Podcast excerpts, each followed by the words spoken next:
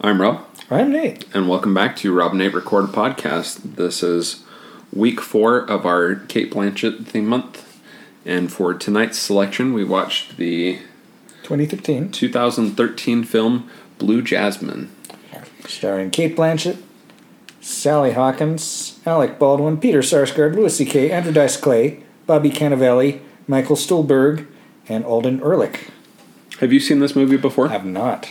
And this is a uh, Woody Allen film. Woody Allen film, which probably I think this is the briefly first about Woody time that Allen. we've done a Woody Allen film on yeah, the podcast. and this is the first Woody Allen film that I've seen that I had not seen previously since the allegations ag- against him started to reemerge uh, back 2015 ish.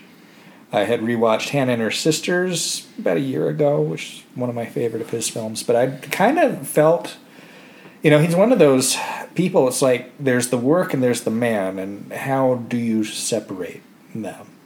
I don't know. It's it's it's difficult. I I would have considered myself prior to, again, the reemergence of some of these things, a moderate Woody Allen fan.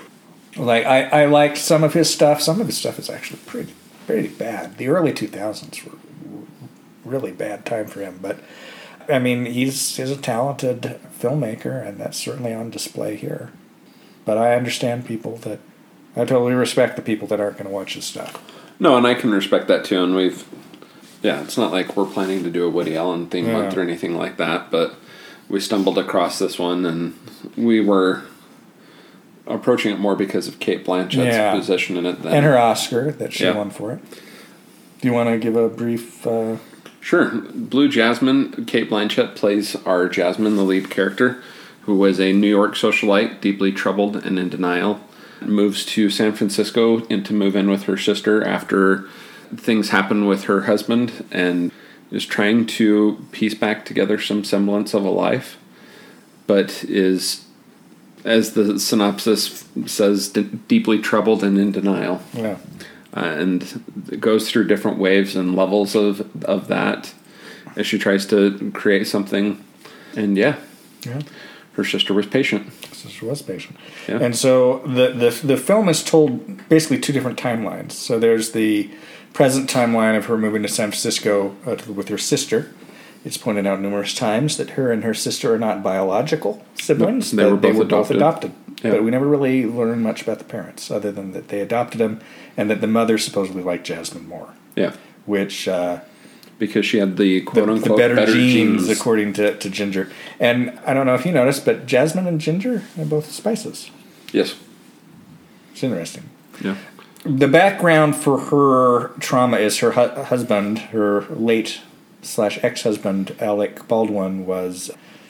What's the, the name I'm looking for? Bernie Madoff. Bernie Madoff type, yeah. Yeah. Who stole a lot of money and ended up going and was very unfaithful to her for a long time. And she was just so oblivious because she was just kind of in her own world.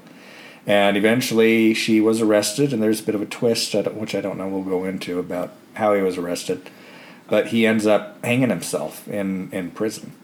And uh, she has a mental breakdown.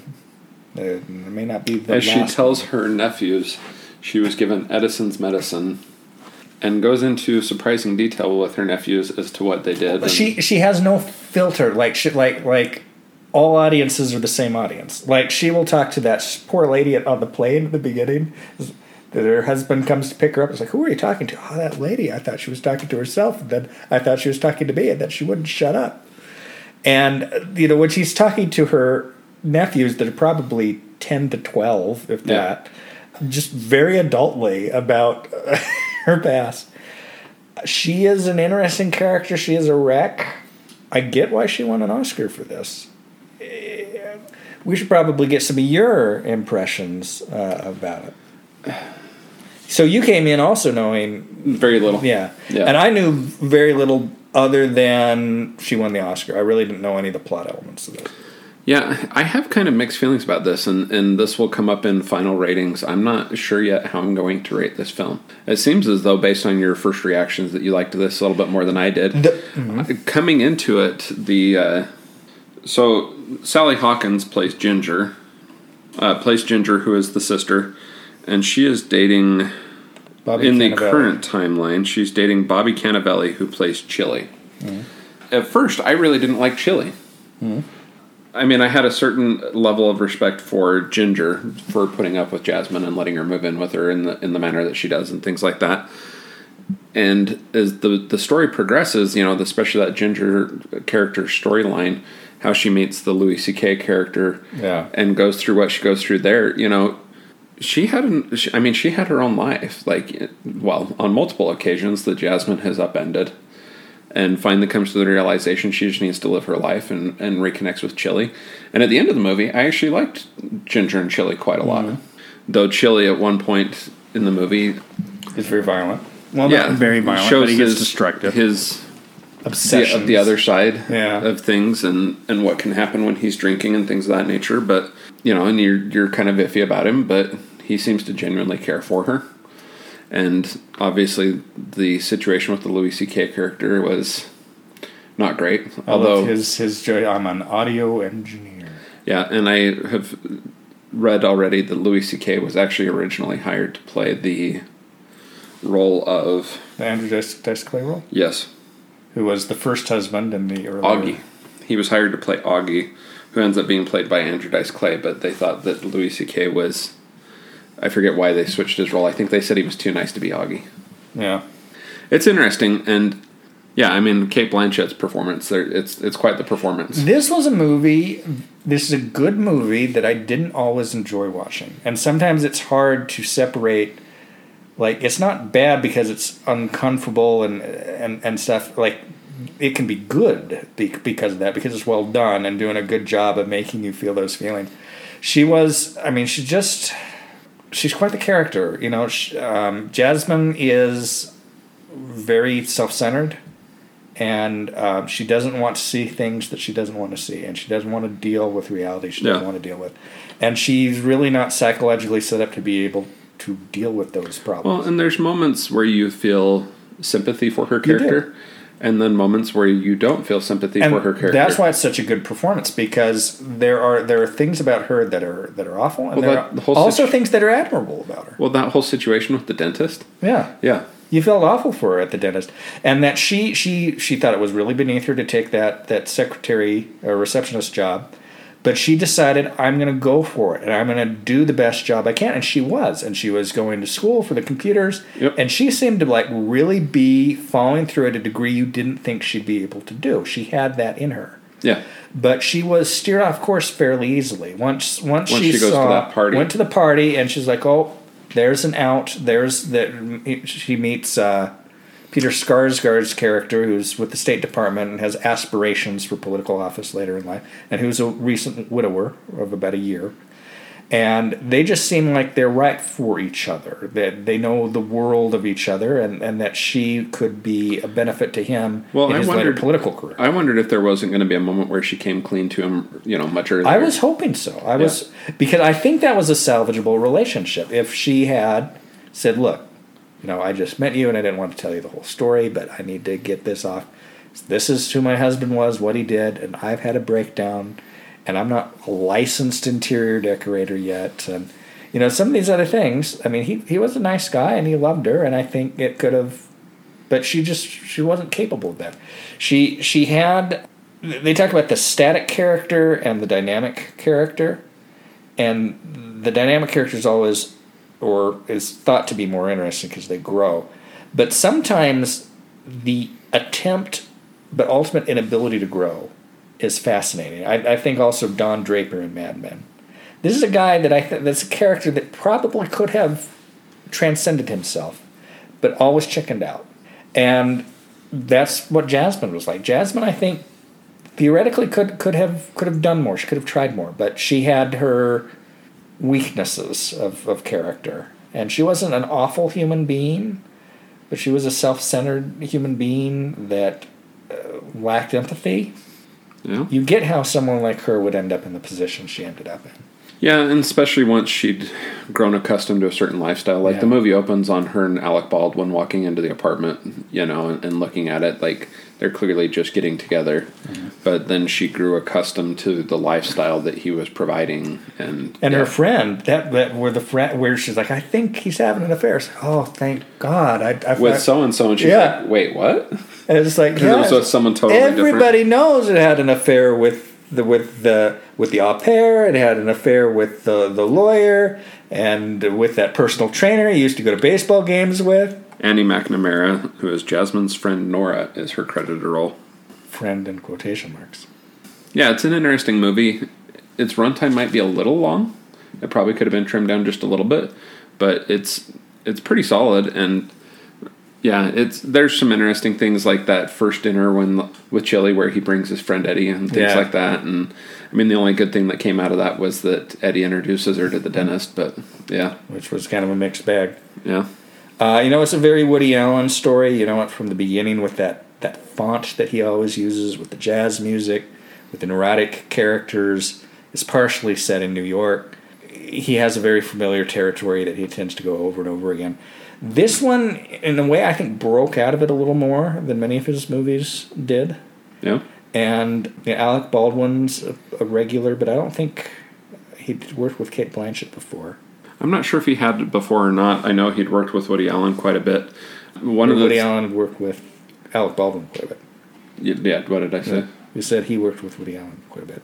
Yeah, Alec Yeah. Baldwin worked with Okay, Woody yeah. Allen quite a bit, or vice versa. Mm. They worked together. I am, as I was glancing ahead a little bit, I read multiple times that this is kind of based on the production of a streetcar, Streetcar named, named Desire. I named Desire. Yeah, which apparently Cate Blanchett and Alec Baldwin both have. been in different versions. of Yeah, and have some level of fascination. Do you know that story? Do you know that movie? No. So it's and again, it's been said. It's it, it covers much the same territory. It's kind of a rumination on it. That is the story about a woman in, in on Broadway and in the original film version played by Vivien Leigh. Or actually, it may not have been Vivien Leigh on stage, but definitely was in the movies. That and Gone with the Wind are probably what she's best remembered for. But she came from privilege and she's hard on her luck, and she, she moves into the home of her sister, who is very kind of lower class blue collar, who's married to Marlon Brando. That's the famous Stella. Yeah. Comes from that. Very similar type to the Bobby Cannavale type, Cannavelli type, and how she kind of intrudes into this situation, and then she has kind of an ill-fated romance possible out that that doesn't work out. The moment I, I saw that, I this all of a sudden it clicked, and this I think I liked it more after I knew that that's what it was doing. Yeah, I'm less familiar with the Yeah. source material, so mm-hmm. I, I was intrigued more by they're both having been in stage productions of this, or of a streetcar named Desire, and then ending up in this as well. This movie was actually nominated for three Oscars, mm-hmm. one of which has a unique honor. So, Cate Blanchett won for Best Performance by an Actress in a Leading Role. It was also nominated for Best Performance by an Actress in a Supporting Role for Sally Hawkins. Mm-hmm. And it was nominated for Best Writing Original Screenplay for Woody Allen. And it's apparently one of the few movies that's been nominated for Best Original Screenplay but not nominated for Best Picture. Oh, interesting. So, And Woody Allen has been nominated for screenplay like over a dozen times. yeah. Well, and he was the writer of this, Mm, obviously. Hence that credit. I was pretty angry at some of the things she said to me, but I kept it inside. I actually like that line quite a bit. That might have been the best line in the film. Yeah. So apparently, some of this this is coming from the trivia section of IMDb. Because Woody Allen doesn't get into motivation or background of a character when he's directing actors, Cate Blanchett and Sally Hawkins got together and invented the background for the sisters' relationship. Hmm. So every scene when they talked about their past, although it's vague on the script and for the viewer, they both knew exactly what the sisters are talking about. I think that would be one of the funnest parts of acting. Yeah. Is creating the unwritten backstories. Yeah. Another unique fact about this film costume designer Suzy Benzinger, which I think we can agree that Cate Blanchett's costume for this movie Oh, is, is She looks really stellar, had a budget of only $35,000. Oh, the Hermes bag that Jasmine carries was worth more than the entire budget and was borrowed, oh. as were most of the designer outfits. indeed. Cate Blanchett studied the 60 Minutes interview with Ruth Madoff, the mm-hmm. wife of disgraced Wall Street swindler Bernie Madoff, to emulate certain vocal inflections and body language that Ruth displayed in order to capture the essence of a woman whose once wealthy and privileged world comes crumbling down around her. Uh, Cate Blanchett and Sally Hawkins were also the only members of the cast to have the complete script during filming. Oh, This is not surprising given that Woody Allen tends to keep his storylines secret even from the cast. um, I don't know if I knew that. Dr. Flicker, the dentist, Oh, an employer of Jasmine in the movie, is a reoccurring char- character in Allen's films. Most notably, he is Alvy Singer's childhood doctor featured in the first flashback of Annie Hall from 1977. all right. As I mentioned earlier, Louis C.K. originally auditioned for the role of Augie, eventually played by Andrew Dice Clay. Woody Allen felt that C.K. was too nice to play the role and offered him the role of Al Mussinger instead. Not a particularly nice man, but uh, Nope. and I liked Andrew Dice Clay in this. I mean, he's not in it very much, but uh, Especially his second scene. yeah, and I, I like the the similarities between him and Bobby Cannavale and how they established uh, the type Yeah. uh, that uh, Ginger liked. This uh, movie was Alec Baldwin's third movie with Woody Allen. Bradley Cooper was considered for a role, but he dropped out due to scheduling conflicts. That's all I have from that trivia. The film was quite the success. And Woody Allen films generally are not. This cost 18 million to make and made 99.1 million at the box office. And its worldwide gross. really good for Woody Allen. Its domestic gross was 33 million, so it was not quite as successful domestically. yeah, okay. But overall, quite successful. Even on its domestic run, would have made money though. And critically, it was uh, very well received with a 91% on Rotten Tomatoes, uh, with a Metacritic score of 77. And it gets an aggregate score on IMDb of 7.3 stars, which I think is probably fairly fair for this film. I guess that leads us into ratings. I'm not sure where uh, you're going to fall in ratings. I'm really kind of torn. I'm thinking I'm falling around that seven star range. Part of me wants to give it eight stars for Cate Blanchett's performance. But there's other things like I said, tempo and and a few other, you know, the overall length that kind of hold it back a little bit. But I mean, I'm I'm struggling to critique anything more than that. What So would you give it on the four star scale? two and a half, one of those rare half stars, mm-hmm. maybe a three. Yeah, I think this is one m- more than most movies that almost need to chew on it more. Yeah, because it is kind of different. It's kind of subtle. I really think the more I think about that that Cate Blanchett performance, and and the more it progressed, because at first like I don't like this lady, and then you're like I feel kind of bad for this lady. Like when she goes to meet her stepson, and her step, it's like where were you? I tried to find you when I needed you. It's like look, I'm a different person now, and I need you to leave. It's like I I just just don't be part of my life. I just can't. And I felt awful for her because that was all she really had left. You know, other than her sister, who was understandably done with her for the time being. Yeah, I mean, it's, it's a it's, it's a complicated performance, very good performance. Again, if I were to think on this for a while, I, I might give different ratings than I'm about to give, but I'm gonna I'm gonna go with three stars, and I'm gonna go with seven or eight. yeah, I didn't love it. Um, I, I think it was a better. I appreciate it more than I enjoyed it. That's probably a way to way to put it. Well, and you kind of wonder the way it ends. You wonder what's going to happen to Jasmine. Yeah. You know, because she's walked out of her sister's place. She has no Oh, she has nowhere nothing. to go. Yeah, And I had said near the end that I thought she was going to try to commit suicide.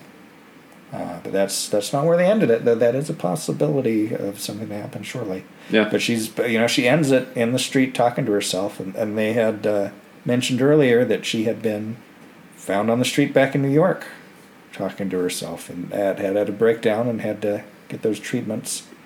She just, uh, she's, she's a woman who had so acquainted herself with a certain way of life that she just could not function outside of it, even though she, she gave it at least one really good try. Well, apparently she's given it at least two tries because we've also heard about how she had to get medial jobs in New York, you Oh, know, and true. but how she felt that was so beneath her. But she, you know, really gives it a solid try in, in San Francisco for a while, Hmm. and I guess you could almost call it like a second unraveling once the doc, Yeah. the dentist makes his. That was really, in a way, that was her high point because she was like she she was legitimately a victim there, and she was standing up for her herself, which she often wouldn't do. Yeah, So that that kind of that worst of times was kind of a best hour for her. Yeah. And when the opportunity for things to be easier, that's when she retreated to form and lied to the man that could have rescued her and, and doomed herself again. As she said, as she's fallen apart in his car, it's my fault again. I always do this to myself. It's my fault. Yeah. Well, if there's nothing else, I'm Rob, And I'm Nate. and this is Robin. Oh, Oh wait, no, there is more. Rank them. Yes. All right. Let me pull So up. our films for this month was The Missing, Bandits, The Good German, and Blue Jasmine. I think we're going to be very similar on this. I think Blue Jasmine is the best performance, but it's not my favorite movie that we Okay. watched. What was your favorite movie that we watched? I'm torn.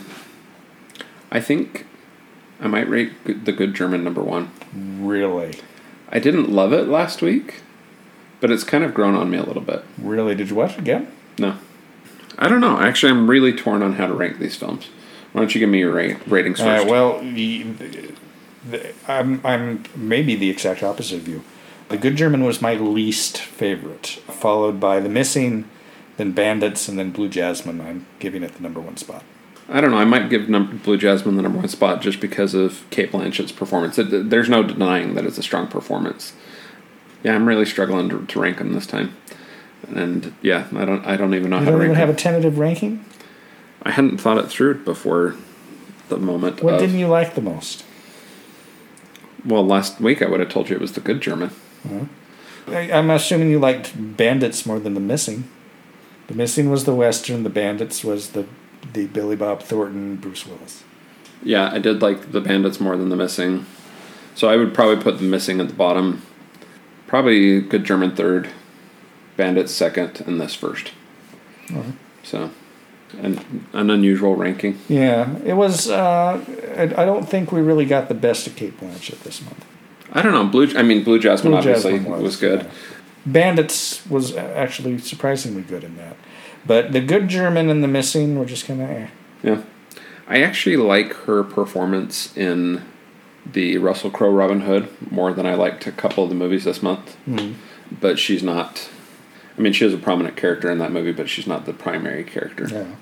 So, and honestly, I think this is the only movie we ended up watching where she's straight up the primary character. Yeah. Yeah. So, yeah. Interesting month. Glad we did it. Yeah. And now, if there's nothing else on this recording, I'm Rob. Uh, I'm Nate. Are you having a memory lapse? And this is Talk- Rob and Nate record a Talking to podcast. myself in the park. I don't even know where to go with that. you're, you're in quite the mood tonight. I'm in the mood. You ready? Yeah. I can't stop laughing. Okay. I, I think you could do a talking to yourself on a park bench scene fairly well. Maybe we should try Maybe recording I'll that. practice it this weekend. I've got my thing. Let's try recording it when we go do our uh, location filming. We'll find a Uh, bench somewhere To do that, yeah. Just for fun and just record it and put it on YouTube.